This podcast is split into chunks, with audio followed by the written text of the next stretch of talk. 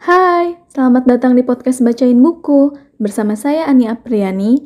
Kali ini saya akan bacain buku berjudul Bicara Itu Ada Seninya karya Oh Su Hyang. Selamat mendengarkan.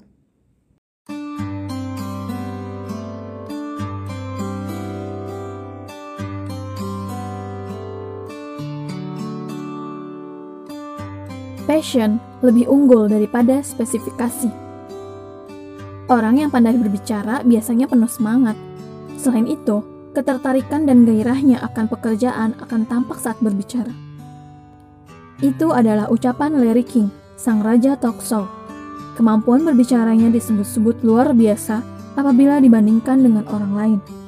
Namun, ia tidak mengawali karirnya menjadi pembawa acara yang berkilau. Secakap apapun kemampuan bicaranya, seorang pendatang baru yang pengalaman siaran sangat kurang tidak akan mungkin diberikan mandat sebagai penyiar radio. Ia bahkan pernah menjalani hidup sebagai pengangguran yang tidak punya uang sepeser pun. Meskipun demikian, ia tidak menyerah dan mencoba memasarkan dirinya kepada penanggung jawab siaran.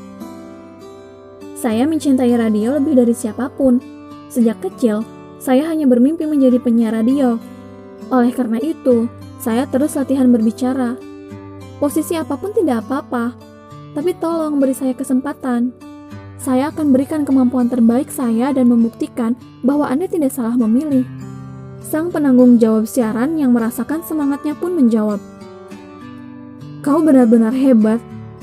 Orang lain biasanya hanya menunggu munculnya iklan lowongan kerja di rumah. Sedangkan kau setiap hari mendatangiku. Itu artinya, aku begitu mencintai dan menginginkan pekerjaan sebagai penyiar. Aku bisa merasakan semangatmu yang luar biasa. Baiklah, sekarang mungkin belum ada. Tapi nanti jika ada lowongan, aku akan menghubungimu. Begitu pintu kesempatan terbuka bagi Larry King yang sejak lulus S M A telah mengembara dengan berbagai pekerjaan. Ia mengisi posisi penyiar radio yang kebetulan kosong dan meraih ketenaran. Hingga akhirnya menjadi pembawa acara bincang-bincang yang mendunia dalam Larry King Live di C N N. Lain lagi cerita dari Steve Jobs yang presentasi dengan penuh semangat. Konferensi produk baru I T umumnya terkesan kaku dan membosankan. Steve Jobs berhasil menepis anggapan ini. Ia menunjukkan semangat akan produk barunya dengan segenap tenaga. Ia mengubah presentasinya menjadi sebuah pertunjukan dahsyat layaknya seorang penyanyi rock. Setiap kali ia mengucapkan kata-kata berikut, penonton bersorak-sorak dengan jantung berdegup kencang.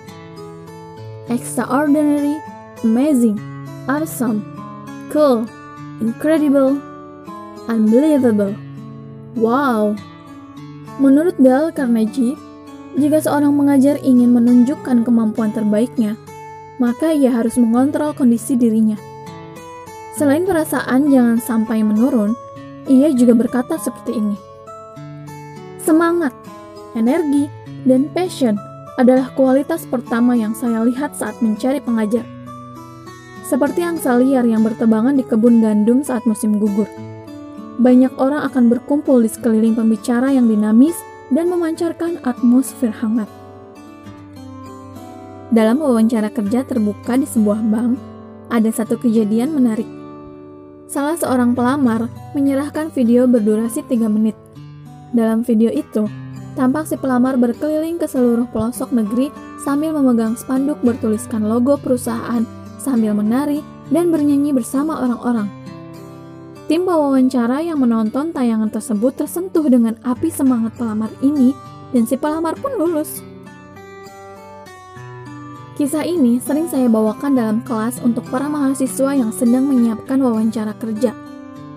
Beberapa universitas seperti Oha Women University, Bexok University, dan Kukmin University menekankan mata pelajaran passion saat memberikan kuliah tentang teknik wawancara. Sebagus apapun spesifikasi yang dimiliki, jika seseorang tidak memiliki passion, maka akan sulit baginya untuk mengharapkan hasil yang baik dalam wawancara. Passion adalah karakteristik yang tidak dapat dilepaskan dari seseorang. Seolah merefleksikan hal ini, perusahaan Samsung pun baru-baru ini memasukkan passion sebagai kata kunci saat merekrut pegawai baru. Samsung melihat passion, originalitas, inovasi, dan moral lebih penting daripada spesifikasi yang tidak ada hubungannya dengan pekerjaan seperti alma mater. Terkait passion terhadap pekerjaan dan masa depan, John Francis Welch, Junior berpendapat bahwa eksekutif masa depan harus memiliki four E plus E, yaitu energy, energize, edge, execution, and vision. Terlihat bahwa passion atau energi berada di urutan terdepan. Pekerjaan besar pun tidak akan terwujud tanpa passion. Dalam buku Leadership Promises for Your Work, pakar leadership dunia John C. Maxwell menyebutkan bahwa ada dua puluh satu kualitas yang diperlukan oleh seseorang pemimpin, yaitu passion, kunci yang menentukan takdir. Ia menjelaskan lebih lanjut mengenai empat ciri khasnya. satu. Langkah pertama menuju sukses. Orang yang mempunyai passion memiliki mimpi mewujudkan hal besar. Sebaliknya, orang yang tidak mempunyai passion tidak tertarik sama sekali tentang hal besar. Hati yang berniat melakukan sesuatu akan menentukan takdir orang tersebut. Semakin kuat passion, keinginan pun semakin besar seiring dengan kemungkinan. Ralph Emerson pernah berkata, "Sebuah hal yang besar tidak akan terwujud dengan baik tanpa adanya passion." dua. Menumbuhkan kemauan. Para atlet umumnya akan terus bertahan dalam keadaan yang melelahkan sekalipun. Petinju yang tetap berusaha bangkit walaupun sudah jatuh. Pelari maraton yang terus berlari hingga terpincang-pincang. Dan atlet panahan yang tidak menyerah hingga akhir pertandingan meskipun anak panahnya berkali-kali meleset dari target. Semua karena dorongan passion. Semangat inilah yang menopang kemauan kuat. Tidak ada yang dapat menggantikan semangat yang merupakan sumber kemauan. Jika Anda menginginkan sesuatu dengan sepenuh hati, akan muncul tekad untuk memperolehnya. tiga. Mengubah seseorang. Katakan ada seorang yang tidak memiliki talenta khusus, tidak mempunyai uang, dan tidak memiliki koneksi, dan suatu hari menjadi pembisnis sukses.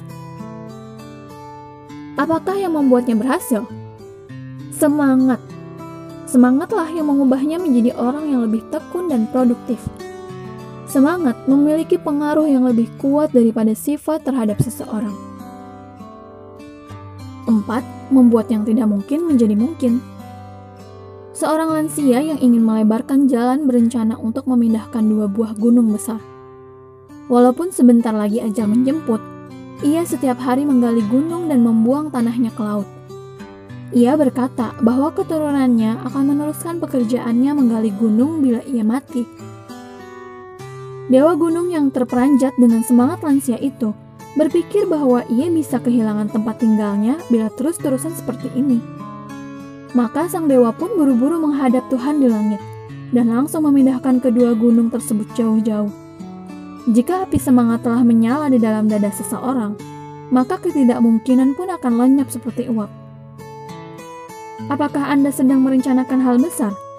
Maka jangan lupa sisipkan semangat yang besar dalam ucapan Anda. Semangat itu akan menyebar ke sekitar Anda dan akan membantu Anda untuk melangkah maju.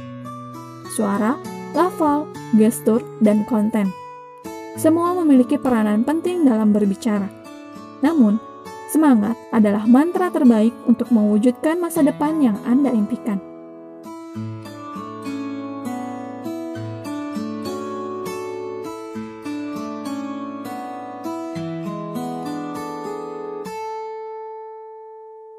Demikian, buku Bicara Itu Ada Seninya karya Oh Su Hyang.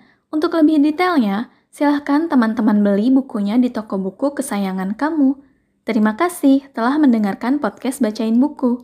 Nantikan episode selanjutnya. Sampai jumpa!